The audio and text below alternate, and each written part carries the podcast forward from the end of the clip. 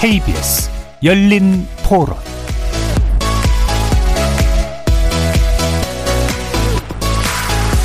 안녕하십니까. KBS 열린 토론 정준희입니다.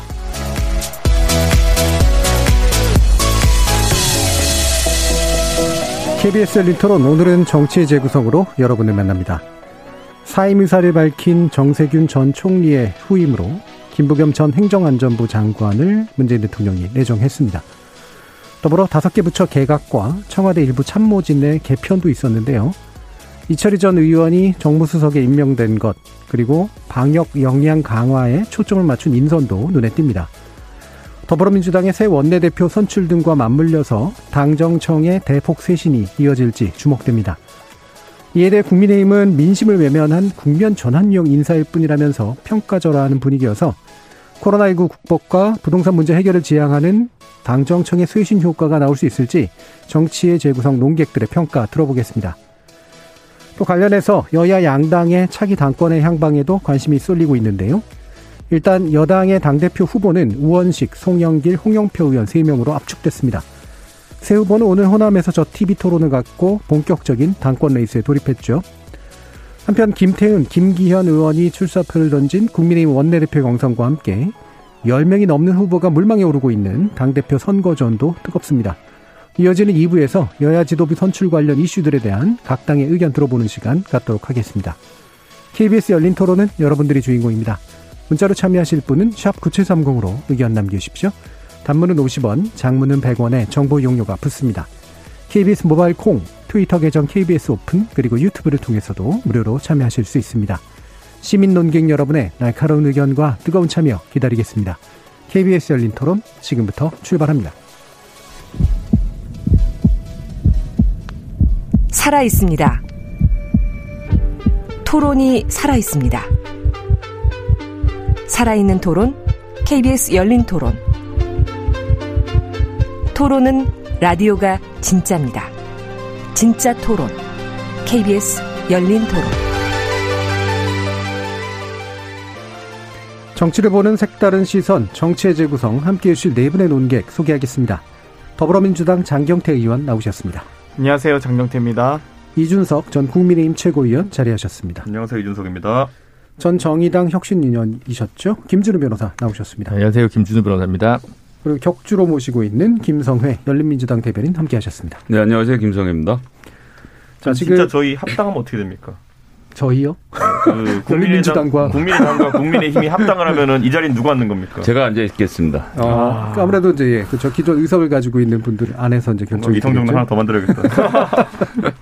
자, 갑자기 들어 드릴게요. 네. 새로운 질문을 던져 주셔서 네. 네, 김성애 그 열린민주당 대변인의 바람이 이루어질 수 있는 날이 언제 올지 보겠습니다. 합당을 간절히 기원합니다. 저희 당에서 나가 계신 분들의 무소속 연대 같은 거 만들어도 안 되나요?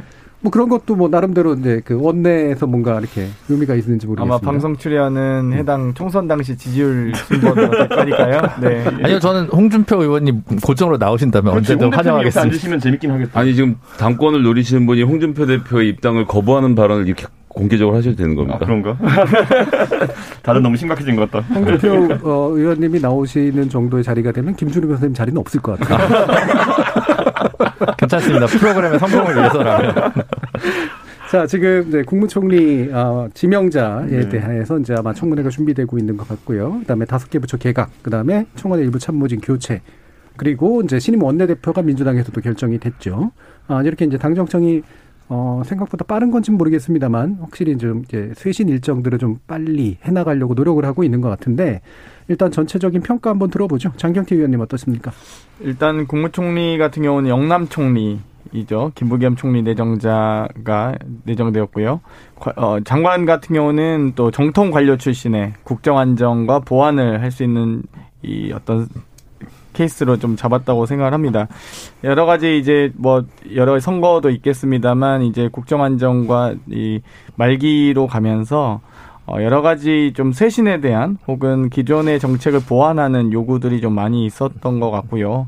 어, 저희도 어찌되었건 더, 이 더불어민주당 또한 더 낮은 자세로 이 국정을 운영해야 된다라는 의견도 많이 개진을 했고, 또 정부 차원에서도 이제는 어떤 새로운 어, 또 다른 어떤 개혁적인 것들보다는 어, 좀 더 기존의 정책들을 보완하고 또 완성해가는 그런 어떤 인선이 아닌가 라는 생각이 듭니다. 어, 뭐 약간만 더 여쭤보면, 어, 지금 이제 그 뭐 흔히 이제 이렇게 해석을 하잖아요. 뭐 예를 들면 지역, 그 다음에 지역 안배 문제도 있고, 그 다음에 어, 뭐 성향, 예를 들면 좀 더 이제 진보적 성향이냐 아니냐 뭐 이런 식의 문제들도 있고 뭐 최근에 이제 참모진 교체 같은 경우에는 예를 들면은 좀 불편한 소리를 하는 분이 들어갔다라든가 뭐 이런 식의 얘기도 있고 그런데 이런 이런 세간의 평가가 일반적으로 좀 어느 정도 타당하다고 보시나요? 뭐 일단 청와대 수석 같은 경우는 뭐 이철희 수석 정무수석이 내정되면서 어 그런 평가들이 있긴 합니다만 하지만 이철희 수석 같은 경우는 홍영표 원내대표 시절에 원내수석을 역임하셨고 그렇기 때문에 국정 철학을 잘 이해하고 있는 분입니다. 그렇기 때문에 뭐 거기에 대해서 또또 다른 해석을 하는 것은 음. 이제 조금 미담 여러 가지 그러니까 썰 만들기인 것 같고요. 음. 이 지금 이 장관 내정자 같은 경우는 대부분이 다 차관이나 기조실장 같은 이 소위 관료 사회에서 핵심적인 그렇죠. 역할을 예. 했거나 또 어찌되건 실력을 검증받은 분들이기 때문에 이, 이 정통 관료들을 인선하는 과정에서 지역 안배라든지 어떤 이 성향을 정치적 성향을 네. 가지고 구분하기는 어렵습니다. 사실 관료들은 어찌됐건 이 지시한 어떤 국정 운영 철학에 대해서 최선의 어떤 성과를 내기 위해서 노력하는 분들이기 때문에 어, 뭐, 다른 어떤 기준이 있었던 것 같지는 않다. 이렇게 네. 말씀드릴 수 있습니다. 일단 뭐, 그럼 청와대나 장, 그 장관이나 뭐 총리나 이렇게 전반적으로 좀 안정성을 좀 추구하는 그런 쪽에 네. 초점을 맞춘 거로 보신 것 같습니다. 이준석 측은. 그러니까 결국에는 한번 이제 정치인들이 나가서 방향을 주도하고 선거가 있으면 그것을 이제 체계화하고 네. 유지시키는데 관료들의 역할이 있는 것인데 저는 그렇게 보기에는 지금 정부의 소위 개혁이라는 아젠다들로 시작했던 것들에 대해서 성과가 무엇인가가 솔직히 국민들이 긍정적인 평가를 안 하고 있거든요. 네. 만약에 개혁이라고 했던 것들, 언론 개혁, 사법 개혁, 무슨 뭐 검찰 개혁 이런 것들에 대한 평가가 좋았다 그러면은 이번에 보궐선거에서 이런 결과가 안 나왔겠죠. 그렇기 때문에 저는 성과는 없는 게 다지기에 들어갔다. 이거는 집권 말이니까 뭐 이해가는 부분도 있긴 하지만은 음. 다소 그 바톤 터치가 예. 시점이 좀 애매한 지점이 있지 않았나 음. 이런 생각을 하고 저는 지금 들어서 또 그런 당에서는 또 그 윤호중 원내대표가 취임 일성을 하신 말씀도 그렇고 오히려 개혁 드라이브를 걸겠다고 있거든요. 네. 그런데 이제 정부가 안정 드라이브를 걸겠다는 취지의 인선을 하게 되면 이것도 약간 엇박자가 아니겠느냐 음. 이런 생각을 해서 저는 전반적으로 좀 아쉬움이 있는 인사다 이렇게 보고요.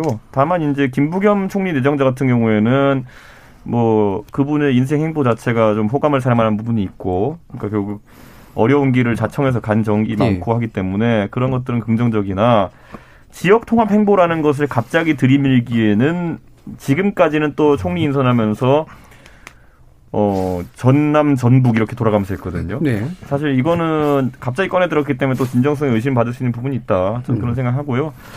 어, 전체적으로 이제 대선 국면으로 한 7월 8일 되면 적, 들어갈 겁니다. 그렇게 되면은 아마 청와대는 상황 관리만 하고 당이 주도권을 잡는 형태가 어, 자명해 보이기 때문에 뭐 그런 컨셉을 맞춘 것이 아닌가 이런 생각입니다. 예, 아무래도 예 음. 그럴 수밖에 없니다 아까 그 준석 제국께서 이제 다른 아마 주말에 나왔던 프로그램인 것 같은데 네. 김부겸 이제 총리 내정자의 경우에는 네. 인물로서는 좀 훌륭하나 네. 베스트로 이제 들어갈 상황은 아닌데 이제 들어가 있는 그렇죠. 상태가 예. 돼버린 것 같다라는 예, 예. 말을 했던 게 기억이 나요. 굉장히 아쉬움이 좀 그래서 예. 있고 이분을 차라리 앞에 오히려 지금보다 한층 음. 그 여야 대립이 극명했을 때 정무적인 역할 중시해서 넣었다고 한다면은 네. 저는 좀 더 나은 결과가 있지 않았을까. 지금 음. 상황은 약간 좋은 카드를 좀 실기하고 쓰는 상황이 네. 아닌가 하는 생각이 듭니다. 예. 예. 김준우 변호사님. 네, 비슷한데 근데 이제 청와대 개각이나 이제 청와대 참모진 교체와 관련돼서는 민심에 대해 민심을 좀 수용한 모양새를 좀 갖추고 있다는 생각을 저는 좀 합니다. 네. 어쨌든 그리고 좋든 싫든 4년 차가 됐으면 다수파는 뭐 본인들이 뭘 했고 뭘 누렸냐를 떠나서 어쨌든 집권에 대한 책임을 져야 되는 부분이 있고 거기에 대한 평가를 어묵하게 받을 수밖에 없다고 생각을 하거든요. 그래서 어 여러 가지 그 해석을 낳을 수 있는 상상력이 가능한 인선을 일부 한 부분에서는 좋은 점수를 줍니다. 물론 어, 이준석 최고위원 말씀하신 대로 김부겸 총리가 지금 나오는 건 좀 아쉬운 측면은 있죠. 근데 지난번에는 이낙연 총리가 끝나고 나서 그 당시는 김부겸 의원도 사실은 대구에서 한 번 더 생환해서 더 큰 꿈을 꾸려고 이제 갔던 네. 때기 때문에 그때 총리로 임명하기는 좀 어려웠던 상황이 있는데 그 어쨌든 현재 스코어에서 보면 두 가지가 좀 아쉬운 것 같습니다. 하나는 정세균 총리, 이낙연 대표로 이제 몇 달을 쭉 왔는데 감흥이 없었거든요. 네. 왜냐하면 이낙연 대표는 대선을 위해서 조기에 퇴진할 것이 명명백백한 음. 상황이었고 정세균 총리도 대선을 위해서 총리직을 거쳐가는 것으로 명명백백하니까 사실 어떤 일이 벌어질지 모른다는 기대감보다는 나쁘게 얘기하면 약간 경력 관리 차원에서 이 그 보직들이 좀 보일 수 있는 네. 신선함이나 어떤 청사진을 좀 그려보거나 기대하기 어려웠던 인선이었다는 측면에서 사실 조금 안정감은 있지만 음. 어, 역동성이 좀 두드러지기는 어려웠던 인선이었다는 생각을 사실 좀 하거든요. 물론 이제 당대표 선거는 투표에 의해서 결정되기 때문에 뭐, 어, 청와대에서 어떻게 관여할 수 있는 부분은 결코 아닙니다만, 이번에도 보면 좀, 이제는 좀 다른데, 어, 이철희 정무수석 뭐, 정, 저기, 김부겸 총리 다 좋습니다. 좋은데, 오히려 민주당 원내대표는 윤호중 의원이 됐단 말이죠. 이 코드가 약간 엇박이 있어서, 음. 어, 오히려 문심은 뭔가 좀 변화를 추구하는데, 어, 다른 축으로 이 그, 당은 그냥 관성대로 가고 있는 것은 아닌가라는 생각이 들어서 선거 결과를 과연 겸허하게 반영하고 있는가라는 네. 것에 좀 물음표가 있습니다. 알겠습니다. 김성기 대변인. 일단 3년 남은 민주당하고 1년 남은 청와대가 같은 인선을 할 수는 없다 이런 생각이 들고요. 예. 1년 남은 청와대는 결국 경제, 방역, 부동산 세 가지 키워드를 쥐고 가겠다라는 의지를 밝혔다라고 생각을 합니다. 그래서 경제와 방역, 부동산을 책임질 수 있는 관료들로 해서 그러니까 뭔가 새로운 아이디어를 내놓고 새로운 아젠다를 할 때가 아니라 해놓은 일을 마무리해야 되니까 당연히 그렇게 하는 수순으로 보고요. 반면 3년 남은 민주당은 이 다음번 이 다음번 민주당은 어떻게 할 것인가, 이 다음번 대권은 어떻게 잡을 것인가를 놓고 봤을 때 윤호중을 선택을 했다라고 생각을 하고 이제 뭐 오늘 하루 종일 계속 얘기를 하겠지만 이제 결국 이제 친문 논쟁도 이제 정말 저는 이렇게 덧없는 언론이 만들어낸 논쟁이 어디 있나 싶은 생각이 드는 게 지금 총리가 이낙연, 정세균, 김부겸 이렇게 세 분이 한 거 아닙니까? 문재인 정부에서 단 한 명도 친문이 없어요. 친노라고 할 수 있는 사람도 없어요. 이게 뭐 밖에서 잘 모르는 분들이 보면 뭐 이낙연이 친문 아니냐 얘기하는데 사실은 그, 예, 전남지사 계시던 분을 모시고 와서 친해진 거고 정세균 총리는 노무현 문재인 대통령이 정치하기 전부터 SK계로 본인은 확고한 정치적 자산을 갖고 계신 분이고 김부겸 뭐 총리 더 이상 말할 것도 없고 이렇게 네. 이렇듯 문재인 정부는 계속 외곽에 있는 인사들을 기용해서 일을 하고 있었는데 이것도 이제 오늘 뭐 토론하다 보면 결국 이제 친문이냐 아니냐 논쟁이 벌어지는데 전 그 중요한 당사자 중에 하나가 윤호중 의원이라고 생각합니다. 윤호중 의원을 자칫 친문으로 생각하시는 분들이 많은데 이분은 그냥 민주평화당 시절부터 정통 민주당 당뇨예요. 그래서 나는 민주당의 핵심이다 이런 생각을 갖고 사시는 분이지 이, 이분이 문재인 대통령하고 무슨 정치적 명운을 같이 하는 이런 사이가 아닌데 이런 식의 프레임을 쳐놓고 조금만 가까우면 친문 아니면 아닌 것처럼 해서 뭔가 좀 잘못되는 것처럼 그림을 만들지만 결국 문재인 대통령은 남은 기간 동안 실무적인 일들 잘 정리하시기로 해서 정리를 한 거고 민주당은 3년 남은 국회의원들의 임기와 함께 또 새로운 개혁의 그림을 찾아가면 되지 않겠나. 그렇게 좀 평가를 해보겠습니다. 예, 그 말씀 나온 김에 그럼 김성희 대변인께서 이철이 이제 정부 수석 이제 그 임명자 그의 경우에 어, 아까 제가 세간의 해석에 대해서 이제 여쭙을 때 이제 정경태 의원께서는 굳이 뭐 그렇게 볼 일은 아니다라고 이제 얘기를 하셨는데 뭔가 나름대로 이제 그 판단이 작동한 결과이긴 할 거 아닙니까? 임명권자의 어떤 측면들이 중요했다고 보세요? 그러니까 저는 그것도 마찬가지인데 정무, 그럼 전임 정무수석들이 친문이 아니야. 음. 보시면 강기정 수석, 이분 386 운동권 출신이고 광주가 베이스이지 문재인 대통령이 무슨 인연이 없어요. 지난 캠프 때 같이 일했죠. 그렇게 치면 지난 캠프 공동 선대본부장을 맡았던 송영길 의원이 대표 친문이라고 얘기를 해야 되는데 또 그렇게는 안 하지 않습니까? 그다음 최재성 의원. 사실 정세균 의원하고 가깝고 문재인 의원의 복심이라고는 하지만 이분을 또 친문으로 구분하기는 정치 분류하면 쉽지 않거든요. 그러고 이철희 의원까지 가는 이 과정도 마찬가지로 이 앞에 뭐 전병헌 의원 포함해서 예.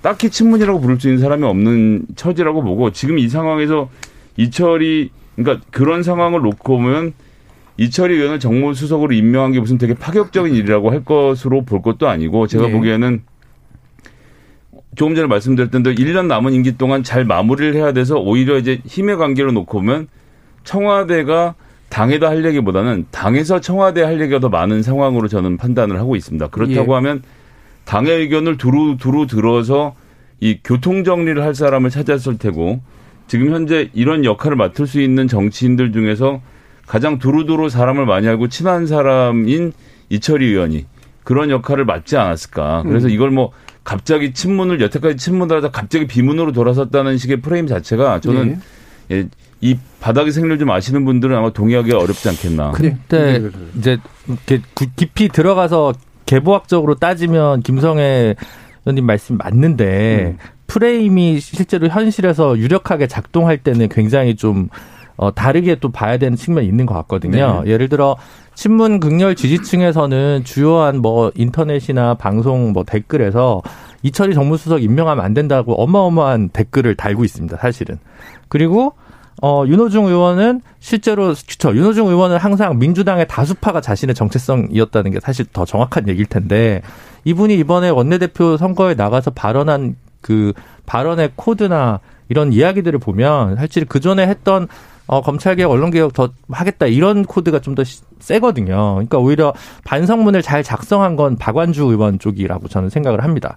실제로 박완주 의원이 생각보다 훨씬 더 많은 표가 나왔어요. 민주당 안에서도 뭔가 변화가 필요하다는 목소리가 있었기 때문에 어 야당과의 협상력이나 여러 가지를 보면 사실 윤호중 의원이 더 원내대표의 적격일 수 있다고 저도 생각합니다. 음. 하지만 바깥에서 지금 민심일 재보궐 선거를 반영한 뭔가 변화를 보여주는 그런 어떤 상징적인 그 인사들이 인선들이 분명히 있어야 되는데 청와대는 상대적으로 그걸 수용한 것으로 보이고 당은 그걸 수용하지 못한 것으로 보이고 그리고 아까 김성애 의원 말씀드린 추구장창 청와대는 다양성을 있는 인선을 하기 위해서 청와대 나름 계속 노력을 해왔는데 민주당은 원팀 얘기하면서 오히려 다양성이 질식당하는 과정. 오히려 민주당이 항상 문재인에 미달했다. 라고 저는 평가하는 게 오히려 냉정한 평가 아니냐라고 근데 생각합니다. 그 예, 정치인이 무슨 개냐 이거는요. 그 언론도 물론 가까이서 보는 정치부 기자들이 분석을 하겠지만 크게 인터넷에 떠도는 거는 거의 다 헛소리라 보시면 됩니다. 네네. 그 인터넷 담론에 의거하면은 이준석은 박근혜 퀴즈면서 김무성 따까리에 거기에 뭐 유승민계에 뭐 김종인 퀴즈에 다 붙어 있어요. 저는 그렇게 틀린 것 같진 않아요. 그러니까 시작은 맞는 것 그러니까 뭐냐 한 번만 사진 같이 찍히면 그렇게 몰기도 하고 예. 여러 가지 정치 행보 뜻이 조금만 같아도 그런 얘기라고 요즘은 예. 홍준표 대표 입당에 제가 반대하지 않다 그랬더니 홍준표계라고 해요. 그러니까 아. 이게 거의 무슨 네. 뭐 기독교도이면서 이슬람교면서 불교도인 이런 느낌이거든요. 예. 어떻든 이제 십자군이면서 탈리반인 느낌도 들기도 하고 이게 저는 그러니까 이거 외부의 평가보다 지금 당장 윤호중 원내대표 아까 제가 언급했지만은 지금 시점에서 개혁을 부르짖는다. 예. 이건 친문의 결을 가지고 가는 것이고요. 이낙연 대표 뭐라고 했습니까? 죽을 때 죽더라도 내가 문재인 대통령 지키겠다 하지 않았습니까? 예. 그래서 그분들이 친문의 정체성을 가졌다는 것이지 그분이 어떤 역사적 계통으로 살아왔는지 이걸 갖고 평가하는 건 아니다 이렇게 보고요. 음.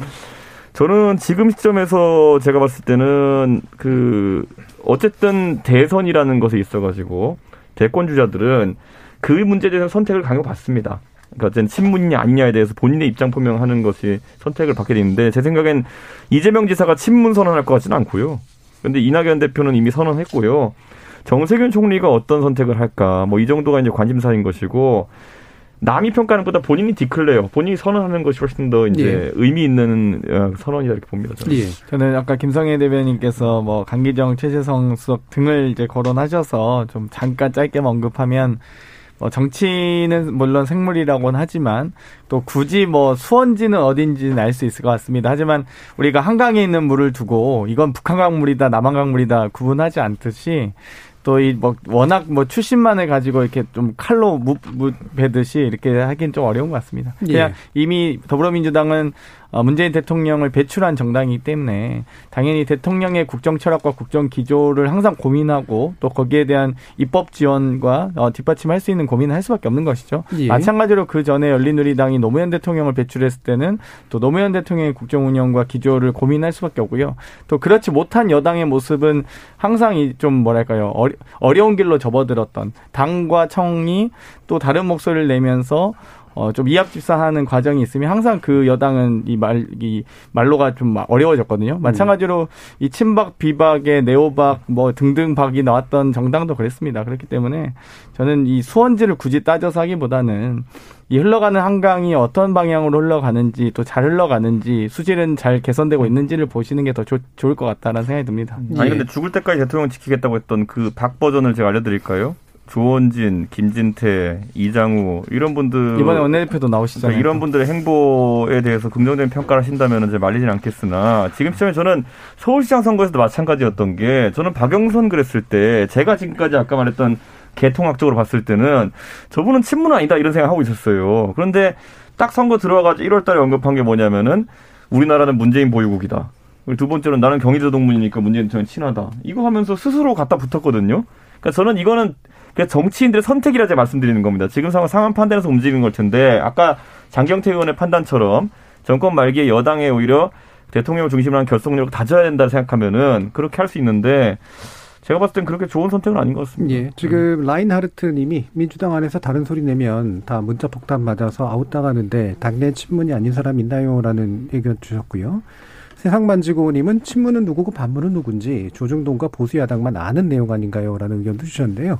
아, 이게 이제 그 뭔가 분석을 할 때는 근거를 가지고 분석을 하기도 하고 사실은 자신의 바라는 마음을 투영시켜서 분석을 하는 경우도 좀 있어서 말씀하신 내용들이 얽혀 있죠. 그러니까 이게 이제 뭐 친자 붙이고 이러는 게 노선의 문제인지 대통령이 힘이 셌을 때 그 대통령의 지지를 없는 그 마음의 문제인지 아니면 말 그대로 이제 당내 개파에 관련된 문제인지 이런 것들이 이제 복잡하게 얽혀 돌아가는데 아 그게 이제 아그 분석해 주는 사람들의 말마다 사실은 바람이 좀 들어가 있는 것 같아서 이것도 좀 가려볼 필요가 있을 것 같습니다.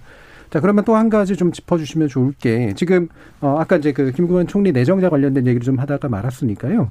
어, 일단 김준우 변호사님께서 보시기에, 어, 어떤 점들이 아마 주된 논의 포인트가 될 것 같은지 아무래도 뭐 김부겸 전 의원 같은 경우에는 대체로 무난히 통과하지 않을까라는 생각은 하긴 하는데 그렇죠 정치인 출신들에게는 이제 국회에서 관대했고 음. 또 행안부 장관 하면서 이미 인사검증을 한번 통과를 했고 그리고 정작 또 TK 총리가 몇십 년 만입니다. 네. 그래서 그런 것도 뭐 상징적인 의미가 여러 가지로 좀 있죠. 음. 그리고 이제 이 정부에서 어쨌든 지방 분권을 뭐 개헌도 추진하다가 말았었는데 자초했지만 김부겸 장관 같은 경우도 뭐 장관 시절부터 해서 이제 관련된 내용들을 좀 많이 얘기했기 때문에 올해 또 지방자치법이 전면 개정돼서 내년부터 시행이 또 앞두고 있는 상황이어서 그런 지방 분권과 관련된 작업들도 좀 어, 이것저것 좀 기여할 수 있는 바가 좀 있지 않을까라고 음. 저는 좀 기대를 하고요. 어쨌든 뭐 너무 코드보다는 좀 다양성 있는 측면에서 저는 어쨌든 굉장히 무난하고 괜찮은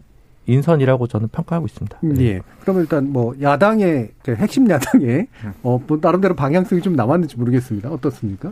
뭐 이거는 당연히 음. 청문회가 시작되면은 자료를 보고 검토해야 되는 사안이지만은 음. 기본적으로 지난번에 장관 청문회에서 별다른 도덕적 결함이 발견된 것이 없고 음. 그리고 그 이후의 행보에서도 딱히 야당이 책잡을 만한 것이 없기 때문에 순탄하리라 이렇게 생각하고요. 예.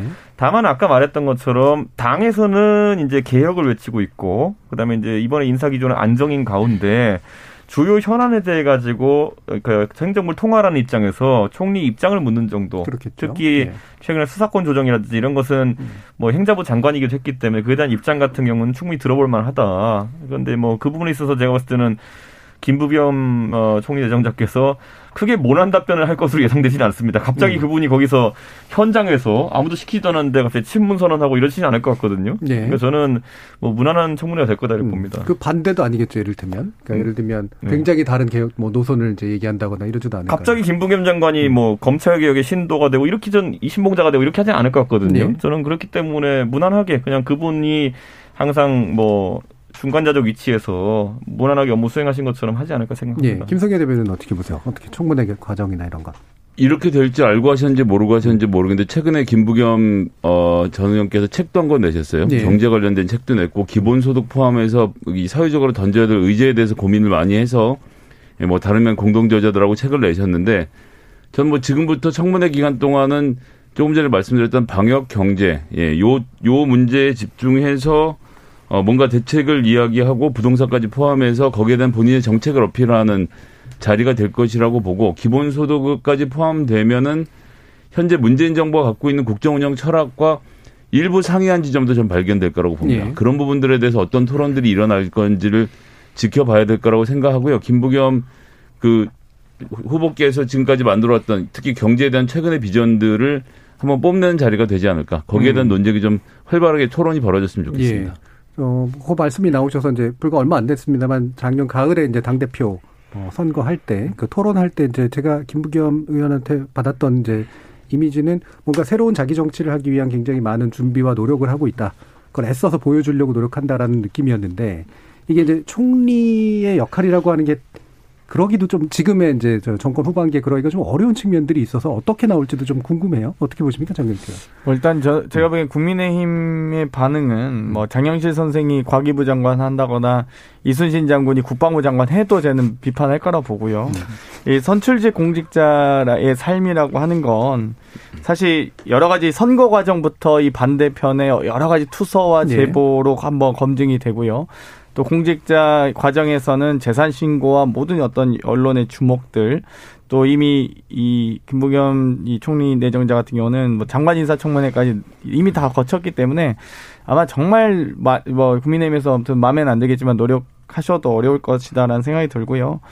아마도 이 김부겸 총리 내정자께서도 새로운 도전을 많이 해왔습니다. 소위 안정적 지역구에서 삼선을 하시고도 또 다른 어떤 지역주의 타파라든지 새로운 어떤 TK 대구 경북의 새로운 비전을 찾아서 정말 험지 민주당으로서는 정말 거의 불가능에 가까운 험지에서 어, 당선되신 또 역사가 있기 때문에 예. 그러한 정치적 비전 본인이 느끼셨을 때 어, 소위 민주당의 베이스와 또 이 어떤 어, 국민의힘의 혹은 좀 보수적 성향의 지역 주민들 사이에서의 어떤 여러 가지 이 대한민국 미래 발전상을 고민하셨을 거라 보고요.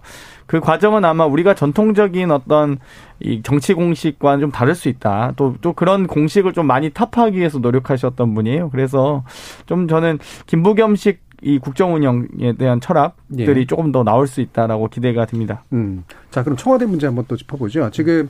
어, 아까 제가 방역 문제에 좀 방점을 두고 있다라는 그런 표현을 좀 썼습니다만, 아, 그 중에 하나로 대표적으로 얘기되고 있는 것 중에 하나가 이제 청와대 방역기획관으로서 이제 김호란 교수가 임명된 거에 대해서 이제 국민의힘이 상당히 강하게 어, 비판을 하고 나섰잖아요.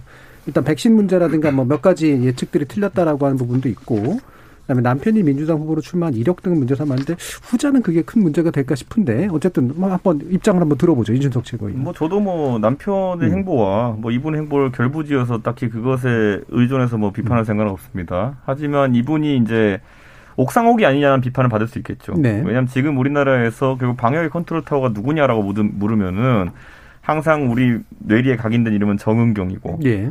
그분의 이제 지위를 높여주기 위해서 청장으로까지 격상시켜준 거 아니겠습니까? 음. 그럼 그쪽이 컨트롤 타워다라고 생각하고 있는데 세부 강론에서 그분과 다른 생각을 좀 가진 것이 음. 이번에 공개된 김호란 교수가 이제 청와대에서 또 하나의 컨트롤 타워가 되는 거 아니냐. 예. 그러면 이제 국민들 입장에서는 어느 장단에 춤을 춰야 되느냐라는 문제가 생기기 때문에 이 방역기관 역할이 무엇이냐에 대해 가지고 이 김호란 교수가 빨리 어, 자기 역할을 보여주는 수밖에 없다. 음. 왜냐하면 지금 질병관리청이 상당한 권위자로서 여러 사안에 대한 판단을 내리고 있는데 다른 판단을 내리기 위해서 온 것이냐?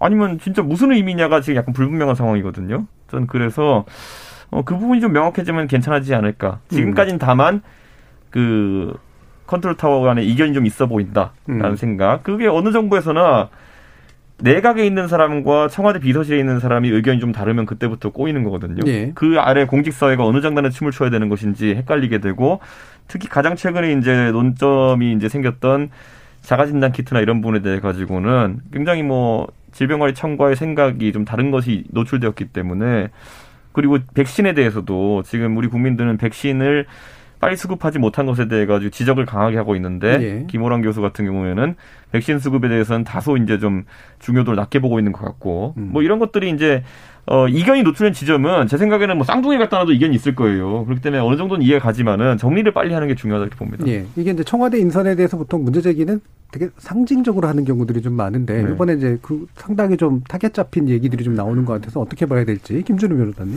근데 저는 음. 그 원래 되면 이게 뭐 사회수석실이나 뭐 사회정책 비서관실이 이제 보건복지 쪽 정책 담당하고 이러는데 기존의 업무가 많을 텐데 코로나라는 미증유의 사태가 나서 청와대에서 뭔가 계속 이걸 챙겨야 되는데 예. 챙겨야 될 자리가 필요하니까 자리 신설이 꼭 나쁘다고 생각하진 않거든요. 예. 오히려 이제 청와대가 너무 어 청에만 맡겨두는 것도 좀 이상할 수 있기 때문에 그 급박한 시대에 뭐 급박한 자리를 뭐 만들 수는 있다라고 생각하고 이게 뭐 특정한 사람을 위해서 위인설관한 거라고 생각되지는 않습니다. 음. 이제 김호란 교수가 적합하냐 안 적합하냐를 사실 이제 뭐 그 보건 전문가가 아닌 제가 예. 몇몇 인터뷰에서 이견들이나 뭐 약간 오판한 것들도 있을 수는 있겠지만 그거 가지고 뭐 다 딱 잡아서 얘기하기는 좀 어, 어려워서 필요한 시기에 지금 이분 같은 경우도 그동안 생활방역위원회 위원이었잖아요. 그러니까 이제 그런 분들 중에서 아마 인선을 하느라 골랐을 거라고 생각하고 굳이 뭐 구태여 코드 인선이라고 생각되지는 않습니다. 뭐 그렇게 치면 예를 들면 누구 있죠? 지금 민유숙 대법관 같은 경우에 이 문재인 정부에서 임명됐는데 배우자분이 문병호 전 의원이에요. 지금 국민의힘에서 영등포당 위원장이시죠. 그거랑 상관없이 다 인선한단 말이죠. 그러니까 인선의 이후에는 뭐 그렇게 코드 가지고 과도하게 얘기하는 것은 뭐 맞지 않지 않나 싶어요. 예. 네. 그러니까 이게 이제 그 이준석 최고의 지적대로 만약에 예를 들면 현재 있는 방역 체계에 누군가가 하나 더 위에 올라가 가지고 음. 이견을 중심으로 내려먹이는 식이 되면 되게 이상해지겠는데 뭐 또 다른 이제 짐작을 해보면 이제 청와대가 이제 코로나 집권 후반기에 이제 코로나19를 어떻게 관리할 것인가라는 정책적 문제에 대한 고민들이 되게 많은데 전문가를 이제 그 상당히 의사결정에 참여했었던 전문가를 데려다가 청와대 나름의 뭔가 판을 짜는데 도움을 받고 싶다라고 하는 이제 식으로도 이해가 되는 면도 좀 있어요. 네. 그래서 이 부분은 어떻게 보세요, 김성일 대표? 전 일단 이 여성이 뭘 하는데 남편 음. 끌어들이는 이런 이 저열한 문화는 좀 정말 타파를 해야 된다. 성별이 바뀌어도 마찬가지겠죠. 성별이 바뀌면 잘 안 그래요. 예를 들어서 아. 제가 이제 그게 열받는 건데 예, 예. 예를 들면 나경원 의원의 남편인 김재호 판사 예, 예, 예, 판결 났을 때 부인의 야 부인이 뭐 보수 성향이기 때문에 판결이 잘못됐다는 기사 전 본 본 기억이 없습니다. 그러니까 기본적으로 어떤 남성이 일을 하는데 부인의 성향이 영향을 미쳤다라고 아무도 얘기하지 않는데 네.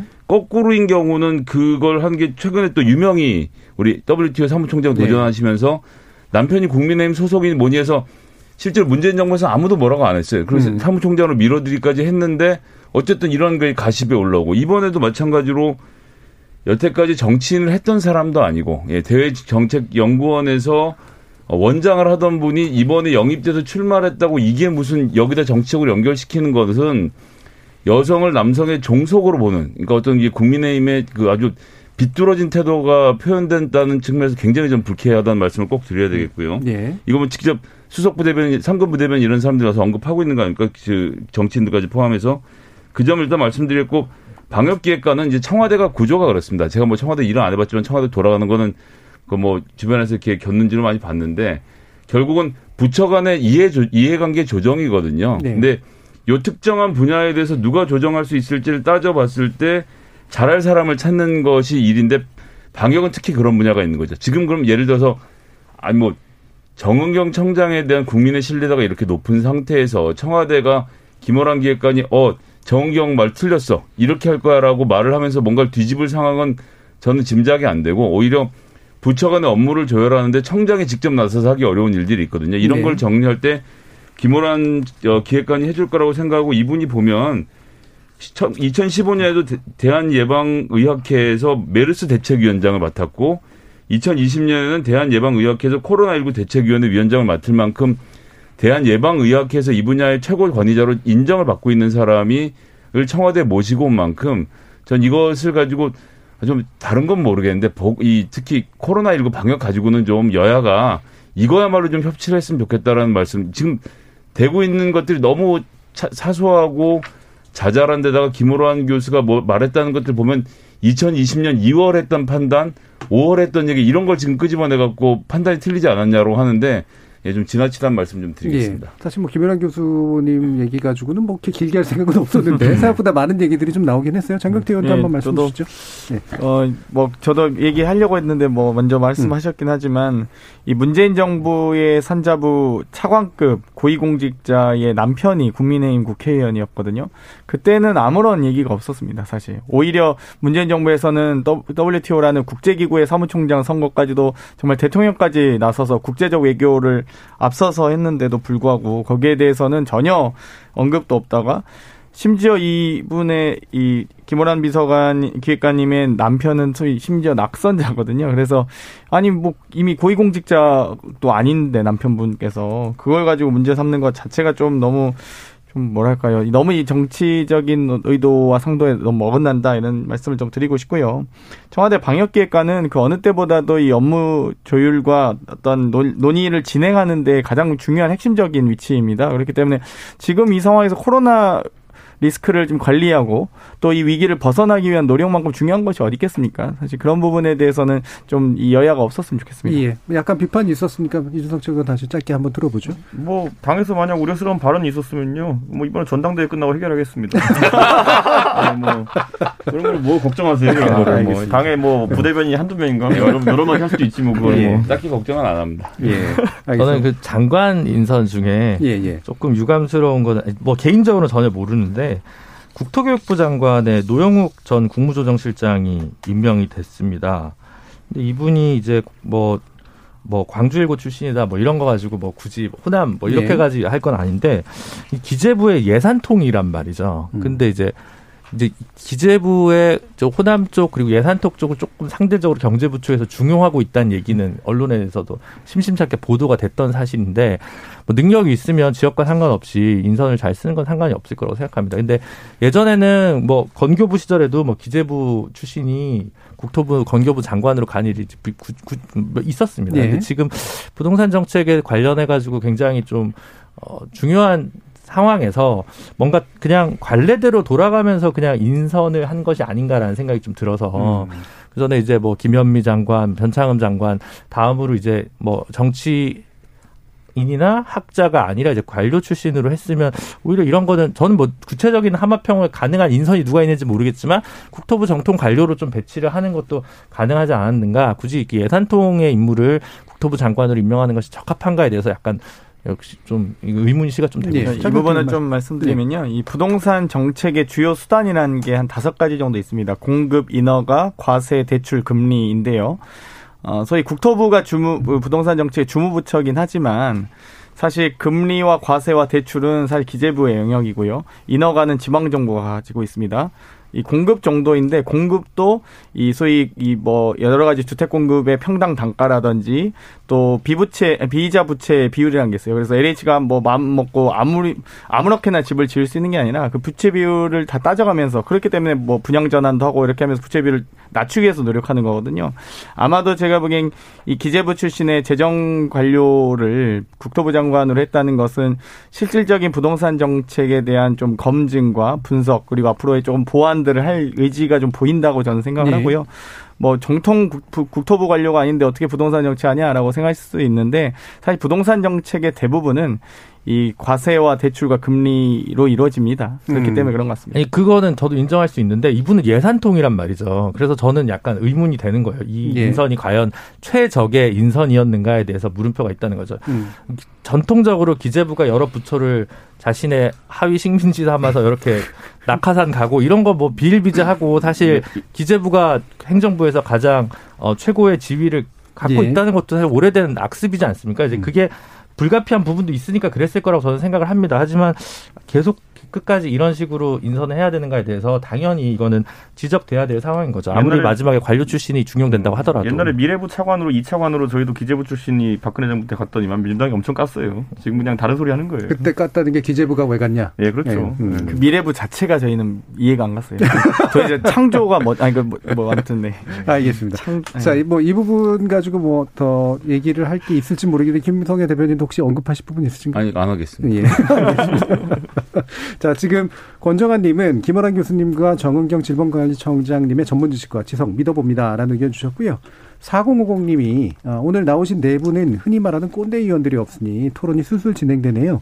목소리만 크고 상대방의 의견을 듣지도 않는 전형적인 꼰대 의원들이 없어서 듣기에 좋습니다라는 그런 말씀도 주셨습니다. 조만간 되실 분들도 있긴 있을 텐데 아직까지는 아닌 거 다 상당히 다행이라고 제가 요즘 생각합니다. 여유로워서 그렇습니다. 네, 좀 약간 여유로우신 것 같아요. 네.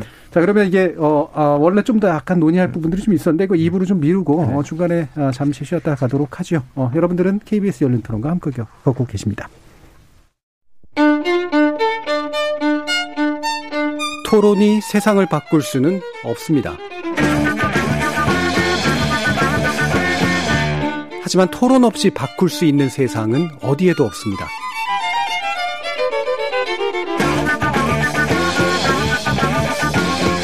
세상의 선한 변화를 갈망하는 당신. 정답이 아니라 질문의 힘을 믿는 당신. 우리 KBS 열린 토론에서 만납시다.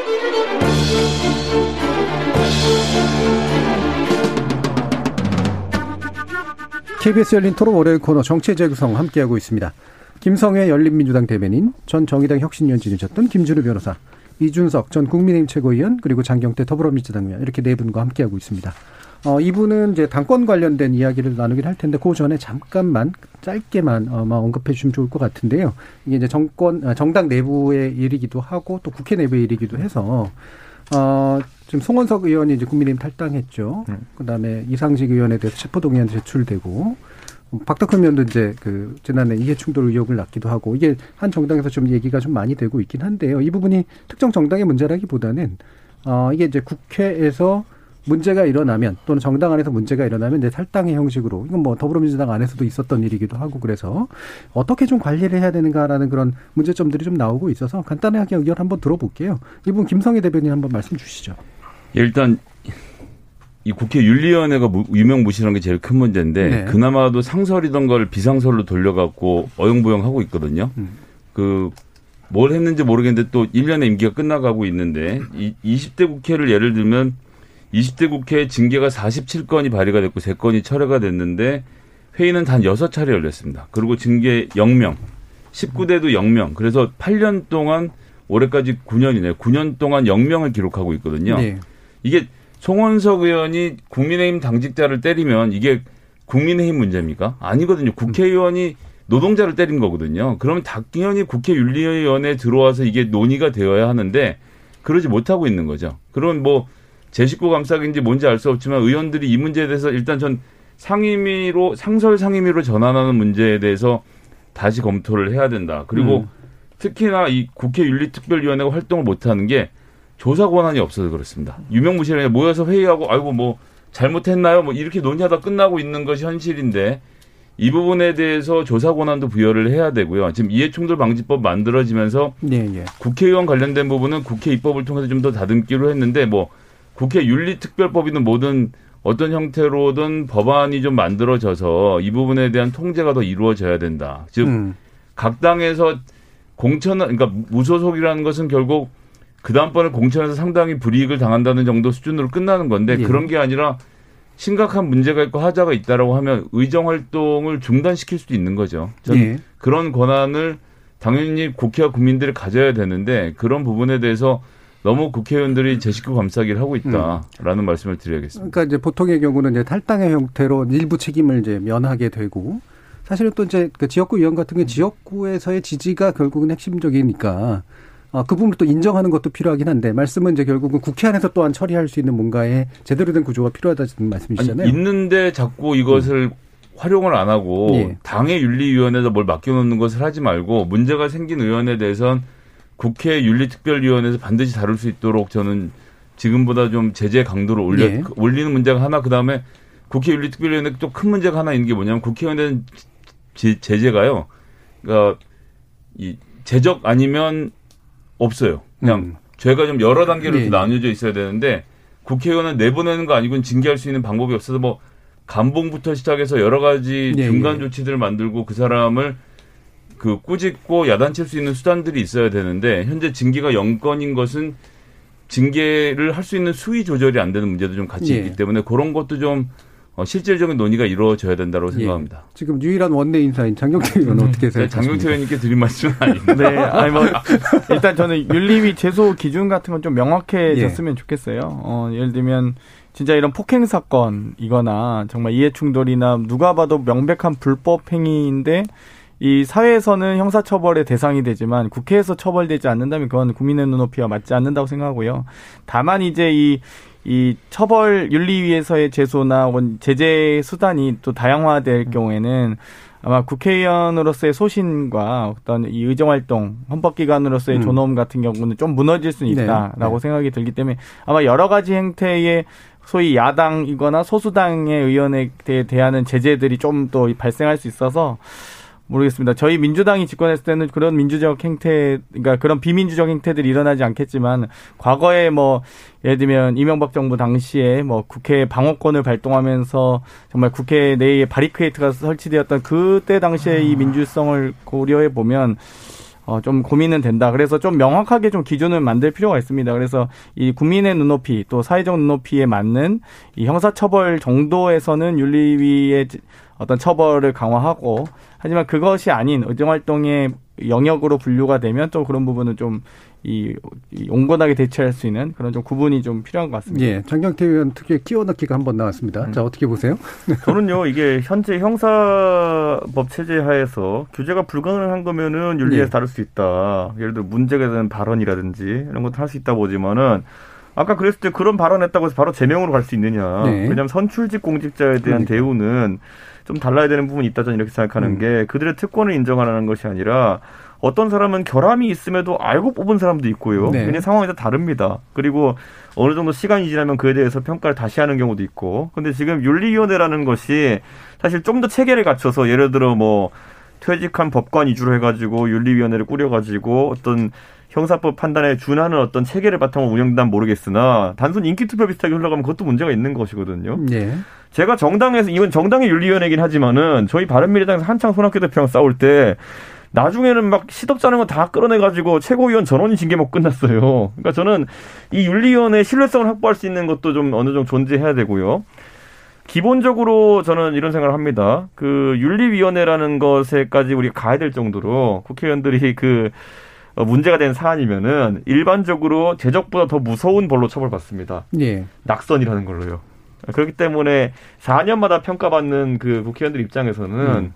사실 뭐 아주 임기 초에 이런 문제가 터지지 않는 한 어지간해서는 큰 문제가 생기면은 낙선으로 처벌받습니다. 음, 낙선이 아닌 경우들도 종종 있긴 해서. 근데 그러면 이제 문제가 되는 거죠. 뭐냐면 네. 어떤 문제가 존재함을 알면서도 그러니까요. 유권자들이 그 사람의 윤리적 문제가 있지만은 뽑아줬다고 했을 예. 때 그러면 그거를 윤리 같은 조직이 제적시켜야 되느냐. 그렇죠. 이제 이 부분이 사실 민주주의 정책에 굉장히 중요한 그러니까 부분이라. 예. 근데 전통적으로 보면 힘센 조직이 내부 음. 구성원한테 관대했던 것 같습니다. 음. 법원이 그렇고요. 음. 검찰이 그렇고요. 국회가 그렇고요. 군대가 그렇고요. 음. 옛날에 KBS가 그랬습니다. 옛날에 네, 뭐 지금 잘 모르니까 그러니까 그런 거죠. 네. 아까 송원석 의원의 폭행건 같은 거 언급했는데 네. 그것도 이미 고발이 된 사안이고 송원석 의원이 어떤 그 폭행에 대한 어떤 처분을 받는 것에 특혜가 있었다면 모르겠지만은 그것에 대한 판단이 있기 전에 윤리위를 뭐 더 해야 된다라는 거는 제가 봤을 때 뭐 고위공직자에 대해서 더 엄격한 기준을 적용한다는 논리는 될 수 있겠지만은 제가 봤을 때 윤리가 형사적 판단이 나오기 전에 섣불리 움직일 것 같지는 않습니다. 예, 네. 그래서 뭐 이게 자꾸 이제 그런 저런 이유들이 있는 거는 충분히 알겠는데 음, 음. 국민들의 신뢰를 회복하기에는 시간이 너무 많이 지났고 국회가 그 뭐랄까 화를 자초한 게 너무 커서 우리 열린민주당 최강호 의원이 발의한 것처럼 이제 그냥 국회의원 소환제라도 좀 도입을 해야 국회가 국회의원들이 정치권이 그렇게 얘기하는 거에 대해서 최소한의 그런 잠금 장치를 하나 더 달아야 국민들이 좀 믿어줄 수 있지 않을까라는 생각이 예. 들고 그건 아마 박주민 의원도 발의했죠 아마 음. 국민 소환제는 네. 예. 국민 소환제는 민주당 의원들도 제가 알기로는 한 대여섯 번 정도 발의를 해서 충분히 논의할 수 있는 상황인데 예, 180석을 가지고 논의를 안 해주시네요. 180석 가지고 결단 안 하더라고요. 네, 그런 네. 개혁을 해야 되는데 가장 네. 가장 최근에 비근했던 예로 이제 김병욱 의원 같은 경우 저희 당에 있다 이제 탈당을 예. 했는데 이분 같은 경우에는 모 유튜브 방송에서 네. 성폭행으로 몰았어요. 근데 최근에 경찰에서 이제 수사를 마치고 나서 보니까 무혐의? 완전 무혐의거든요. 예. 이런 경우에 이분은 탈당을 통해서 본인의 이제 무죄를 입증하겠다 나섰지만은 이걸 만약에 윤리위 체계로 간다 그러면은 저는 사실 할 수 있는 게 별로 없었을 거거든요. 그러니까 저는 이게 징계라는 게 엄벌주의로 간다 해서 맞는 것도 아닙니다. 아마 윤리위에 보냈다 하더라도 형사적인 판단이 나오기 전까지 판단을 못했을 거예요. 음. 네. 근데 이제 탈당과 제명은 좀 구분해야 되는 것 같아요. 그러니까 음. 그동안 지금 뭐 송원서님도 그렇고 그 음. 김병원도 그렇고 다 이 지도부에서 탈당할 때까지 기다려준 측면이 있거든요. 그러니까 지금 선제적으로 나서서 제명을 했을 경우에는 다음 입당할 때나 그러니까 복당이죠. 음. 복당할 때 불이익이나 공천 과정에서 불이익이 명확하게 음. 갑니다. 근데 탈당 불이익이란 건 없어요. 음. 그렇기 때문에 좀 이 지도부도 좀 정치적 그러니까 결단하실 때 탈당을 기다리는 탈당이 아니라 이 제재를 하, 제명을 하든. 근데 이거는 지도부의 문제나 정당 내 민주주의 문제가 아니라 국회 윤리특위가 제대로 굴러가는 예. 문제는 탈당과 무관하게 적용되는 거기 때문에 여전히 국회에서 아까 말씀하신 네. 대로 몇 가지 문제가 있지만 네. 그래도 총평으로 아까 김성애 대변인 얘기하신 대로 19대 영건, 20대 영건이었으면 뭔가 문제가 있다는 거 분명하지 않습니까? 예. 문제가 있었던 의원이 없는 게 아닌데 예. 의원직 박탈당한 선거법으로 날아가는 의원들도 많은데 그래서 저는 예. 그 부분 생각하면 이제는 뭐라도 좀 다른 국회 개혁과 관련된 방안을 국회 스스로 내줘야 된다. 예. 아니 김병욱 의원 제명했으면 어쩔 뻔했습니까? 이게 형사적으로 나중에 무죄가 나올 사안인데 당에서 선제적으로 유튜브 방송에 이름이 올랐다는 것만으로 제명을 했으면 그것은 정의입니까? 그러니까 제가 봤을 땐 이게 우리나라의 형사 체계가 너무 무너져가지고 그거 징계할 수 있는 방법이 없다 그러면은 다른 징계위가 대안으로 떠오르겠지만은 보통 이런 사안에 대해서는 형사 체계가 아직까지 동작하고 있는 상황 속에서는 음. 윤리위 조직을 만들어도 뭐 막말 이런 거 아니면 근데 막말로 제명시키긴 뭐하고 막말 이런 거 아니면은 사실 다룰 게 딱히 없습니다. 예. 어, 더불어민주당 같은 게 아까 그 저 탈당 제명에서 제명이 유리했던 경우도 있어가지고요. 예. 이게 상황에 따라 또 되게 다르기도 하네요. 예. 자, 조진호 님이 듣고 보니 검찰개혁, 언론개혁과 같이 국회개혁도 시급하군요. 라는 말씀 주셨고, 김세정 님이 국회의원 윤리위원회 이름만 있고 실천 실행이 없군요. 검찰 제19 감사기랑 똑같네요. 국민소환제도 필요하고 내부 성찰제도도 활성화시켰으면 합니다라는 말씀도 주셨습니다. 위해 충돌 방지법에 관련된 이야기들이 나오고 있는 마당에 아, 국회가 어떤 식으로 대응하는 게 좋을지 좀 미미한 문제들도 있어서 한번 언급해 봤고요. 시간이 많이 남지는 않았습니다만 이제 당권 레이스에 대해서 몇 가지 간단한 언급들이 좀 필요할 것 같은데 아, 일단 여당의 경우는 이제 세 명으로 이제 압축이 됐죠. 우원식, 홍영표, 송영길입니다. 어, 후보자가 많지는 않은 이제 그런 상태인데 일단 어, 장경태 의원께서는 이게 또 이제 누구 선을 보이는 것처럼 될까봐 이렇게 자세한 얘기를 해주시긴 수는 없을 것 같고 일단 먼저 한번 들어볼게요. 네, 네 가장 어렵습니다 사실 네. 당 지도부기 때문에 근데 예. 원식, 홍영표, 송영길 이 세 분이 어찌되건 3인 3색의 당 대표 후보들입니다. 우원식 후보는 민생을 또 이 홍영표 후보는 개혁을 또 송영길 후보는 혁신을 주장하고 있는데요. 각각의 정치적 이 어떤 경로들이 다 달라서 아마도 많은 분들이 이제 고민을 많이 하실 텐데요.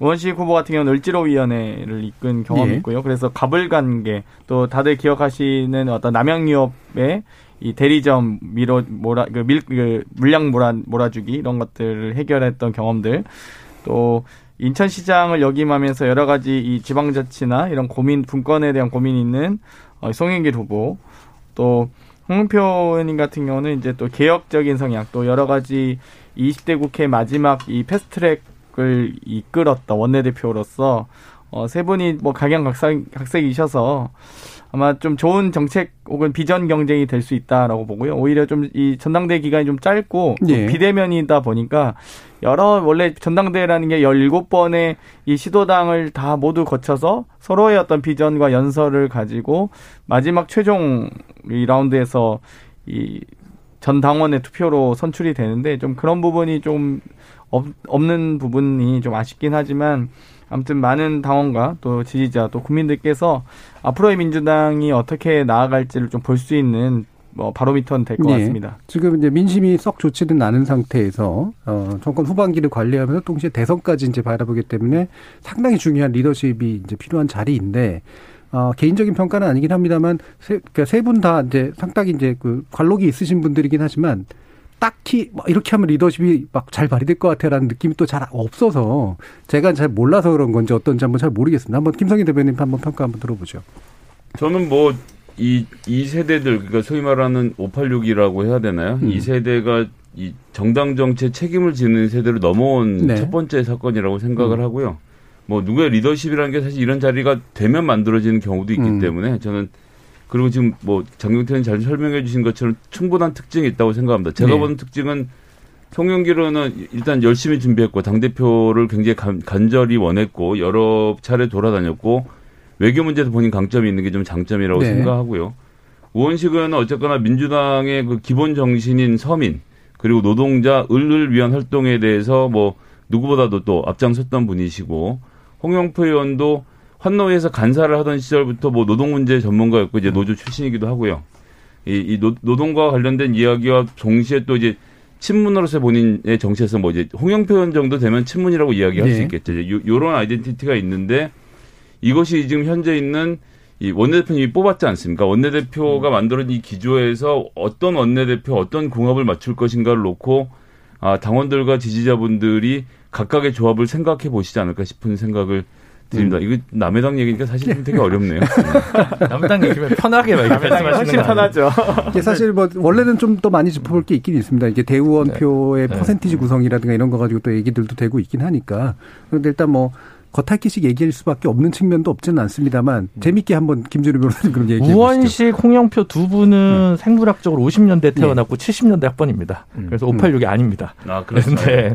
그래서, 네, 그래서 그좀 다른 것 같고 근데 어쨌든 그런 이제 그 그런 이미지의 정치인 중에 민주당에서 원내대표 한 다섯 명 중에 세 명이 당 대표를 나간 거죠. 예. 이세 분 말고는 이제 우상호, 이인영 예. 요 정도가 이제 그 어떤 60을 바라보고 있거나 60 조금 넘은 분들이 이제 했던 그 하나의 세대라고 얘기를 할 수 있는데, 음, 저는 어쨌든 현실적으로는 홍영표 원, 전 원내대표가 가장 친문 주류의 이미지가 제일 강하잖아요. 음.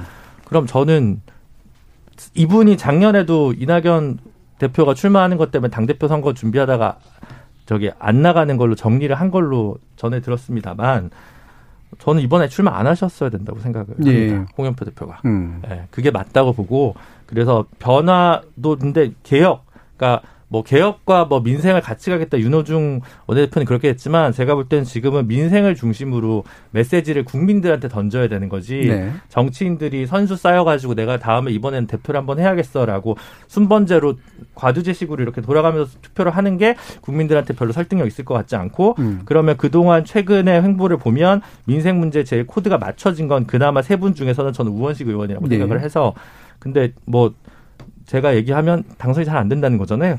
그러니까 이제 그런 경향이 좀 있지만 예. 개인도 멀리서 보면 사실 그게 아마 국민들 입장에서는 그래도 민주당이 좀 변하려고 노력하고 있구나. 음. 선거 때 매를 받고 정신을 차리려고 하는구나라는 그런 움직임 있지 않을까. 비대위 체계로 확 갈 수 있는 게 아니라고 한다면 적어도 내부에서 그런 교통 정리나 네. 그런 자제로 예를 들어 97년 대선 직전에 동교동계가 저희는 공직에 나가지 않겠습니다라고 국민들 앞에 선언했던 것처럼 친문 주류라고 좋든 싫든 낙인이 되고 찍혀있던 사람들이 한 발 물러서는 물러서는 자세를 보여줘야 당이 좀 더 활로를 찾을 수 있지 않을까라는 생각입니다. 음, 예, 이준석 최고위원의 훈수도 한번 들어보죠. 예전에 그 박근혜 정부 말기에 경, 그 대표 선거 전당대 치르면요, 그냥 친박이냐 비박이냐 대결로 갔어요. 네. 예, 그리고 이제 그 제가 여기서 감별하는 법을 알려드리면요. 우리 당의 친박 비박이 어디 있습니까라고 하는 사람 보통 비박이에요. 음. 네. 그런데 이제 지금도 보면은 민주당 선거 멘트를 보면은 우원식 의원님 같은 경우에는 우리 당의 친문 비문 구분이 어딨냐 이렇게 나오고 계시거든요. 비문인 것 같아요. 그러니까 결국에는 이 구도화에서 결정된다고 볼 수밖에 없는 게. 그 아까 원내대표 결과를 보면은 윤호중 의원이 소위 친문으로 분류되면서 굉장히 아, 다득표로 이겼거든요. 예. 그러니까 그게 뭐냐면은 민주당의 전당대회에는 대의원제라는 룰이 있습니다. 대의원은 사실상 그 지역의 국회의원이나 당협위원장이 그러니까 지역위원장이 대의원을 선정하는 역할을 하기 때문에 그 표가 그대로 영향력을 가져갑니다. 그래서 지금 상황에선 친문을 선언한 후보가 유리하지 않을까 이런 음. 생각을 하게 되어 있고요. 그 중에 이제 친문 후보에 가장 가까운 사람이 누굴까를 보면은 저는 아마 홍영표 의원이 실제 대의원표에서 좀 압도적인 표를 가져가지 않을까 예. 이런 생각을 하고요.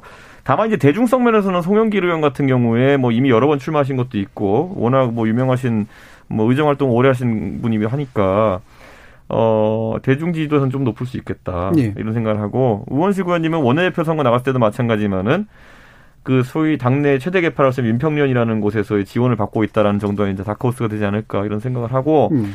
결국에는 기자들이요, 딱 결과 나오고 나면은 친문 원내대표와 더불어 가지고 그 대표가 친문이냐 비문이냐에 관심 많이 가질 겁니다. 음. 그래서 야당 입장에서는 그걸 관심 갖고 지켜볼 수밖에 없다. 왜냐하면 예. 지금 계속 언론에 나오는 것처럼 강성 당원들이 만약 원내대표와 원내대표와 당 대표를 전부 다 친문으로 어, 색채를 가져가게 된다면은 그에 따라서 앞으로는 정계 개편의 가능성 이런 것도 언급되는 거거든요. 그게 왜냐면 당 대표도 그렇고 원내대표도 그렇고 친문이 아직까지 살아 있다는 걸 얘기하게 되면요.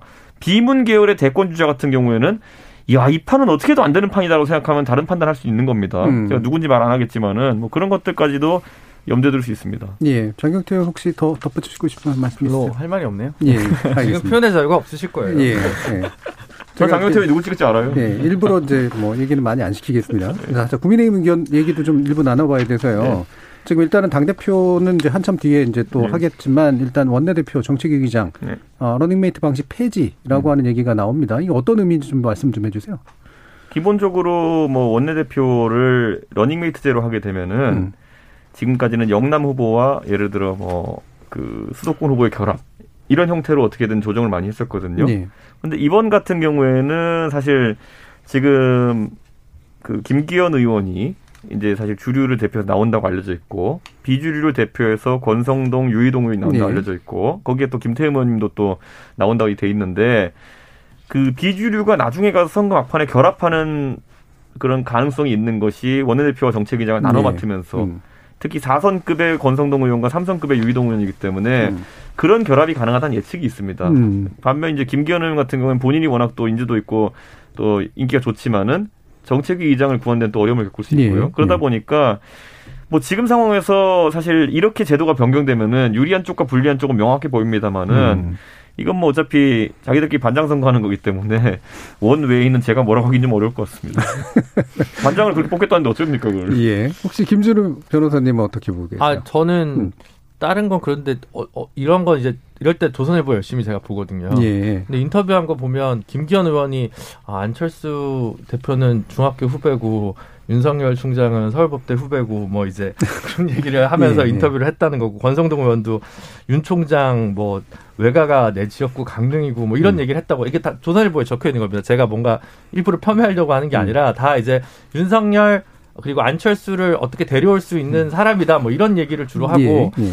그래서 오히려 이제 싸우겠다 이런 거지 김태흠 의원만 얘기를 하더라고요. 근데 윤호중 박완주 민주당 원내대표 대결 때도 그랬는데 국민들이 정치에 가장 가슴 떨림이 없는 선거가 이 원내대표 선거 같아가지고 이 당에 뭐든 미래가 있다기보다는 그 당의 중진들끼리 그냥 어 순서대로 자리를 차지하는 것 같아서 보수 야당이 아까는 뭐 이번엔 그래도 박완주 윤호중 그 두 의원은 어떤 어, 메시지 대결은 좀 있었던 것 같거든요. 근데 지금 내분 네 사회에서 명쾌한 메시지 대결이 보이지 않아서 메시지라도 그래 좀 남는 사람이 결국은 선수가 쌓여서 이후에 공천에 떨어지지 않으려고 당에서 존재감을 키우려고 원내대표 나가고 당대표 나가고 이런 약간 전국체전 정신이 네. 있거든요. 그런 거 말고 좀 더 어, 선수를 쌓기 위한 정치 말고 그 다음 이만큼 내가 국회에서 관록을 쌓았으면 어떤 당을 만들겠다는 포부를 가진 분이 당선이 됐으면 좋겠습니다. 예, 지금 이제 그 원내대표 국민의힘 원내대표 그 출마자들 같은 경우에 보면 이제 대여투쟁론을 이제 굉장히 세우잖아요. 아마 이게 탄력을 받아서 그럴 수도 있고 이게 이제 전국을 이해하는 핵심인지 어떻게 생각하세요? 여당의 입장에서는.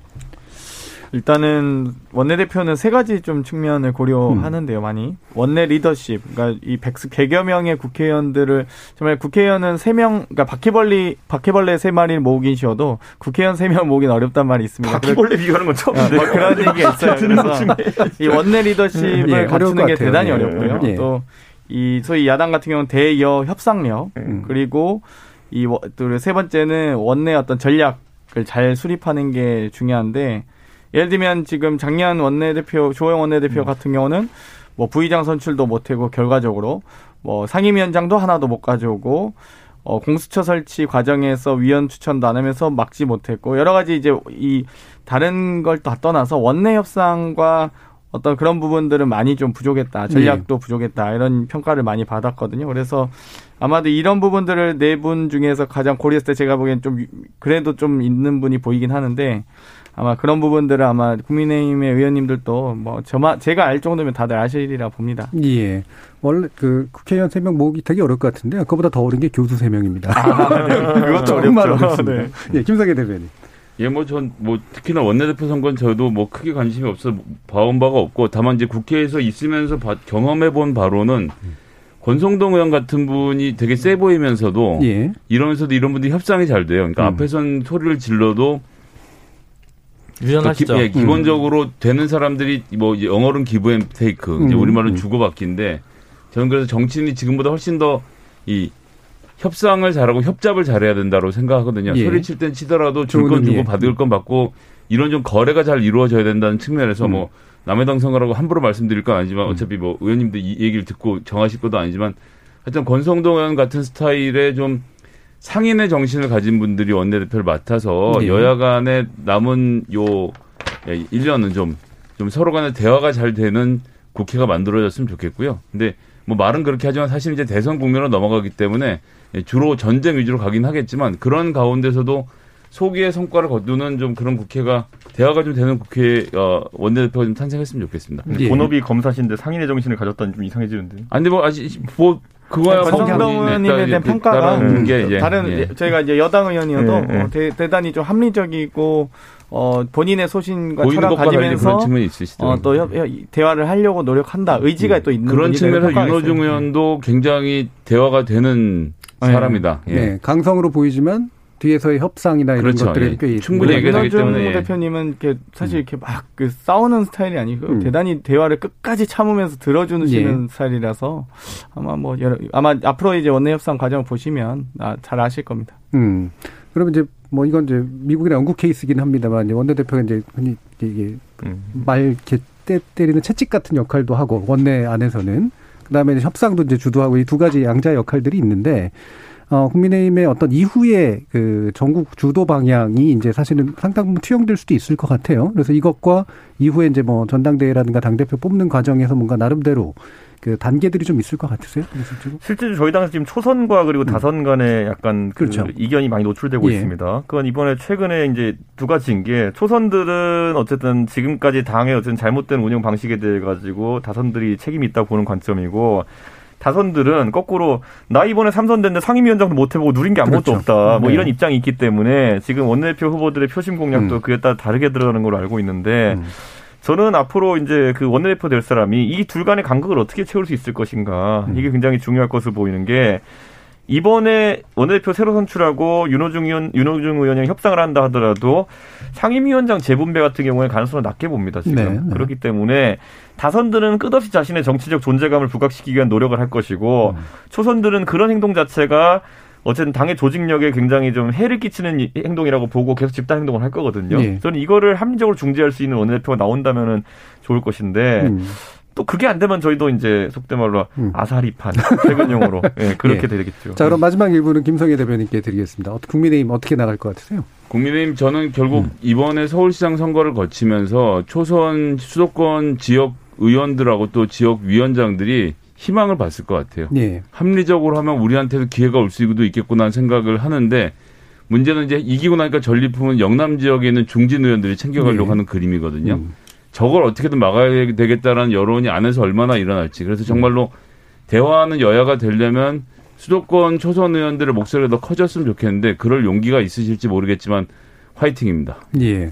어, 김웅 의원의 출마에 대해서는 어떻게 생각하세요? 아, 전 그래서 이제 김홍 의원의 출마가 그런 점에서 굉장히 시사하는 바가 크다고 생각을 하고요. 예. 그렇게 해서 세력을 꼭 만드셨으면 좋겠고 거기에 많은 수도권 지역위원장들과 이 초선 의원들이 우리 당도 변할 수 있다라는 메시지를 한번 믿고 갔으면 좋겠는데 아, 얼마나 내부에서 이 평가를 받고 계신지 모르겠어요.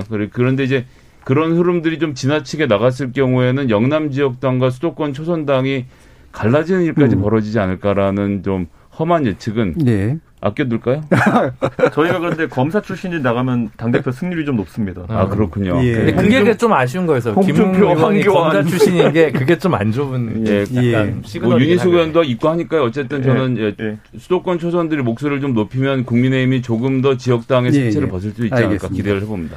자, KBS 열린 토론 월요일 코너 정체 재구성은 그럼 이것으로 모두 마무리하겠습니다. 오늘 함께 해주신 장경태 더불어민주당 의원, 이준석 전 국민의힘 최고위원, 김준우 변호사, 그리고 격주마다 뵙는 김성애 열린민주당 대변인 모두 수고하셨습니다. 감사합니다. 감사합니다. 감사합니다.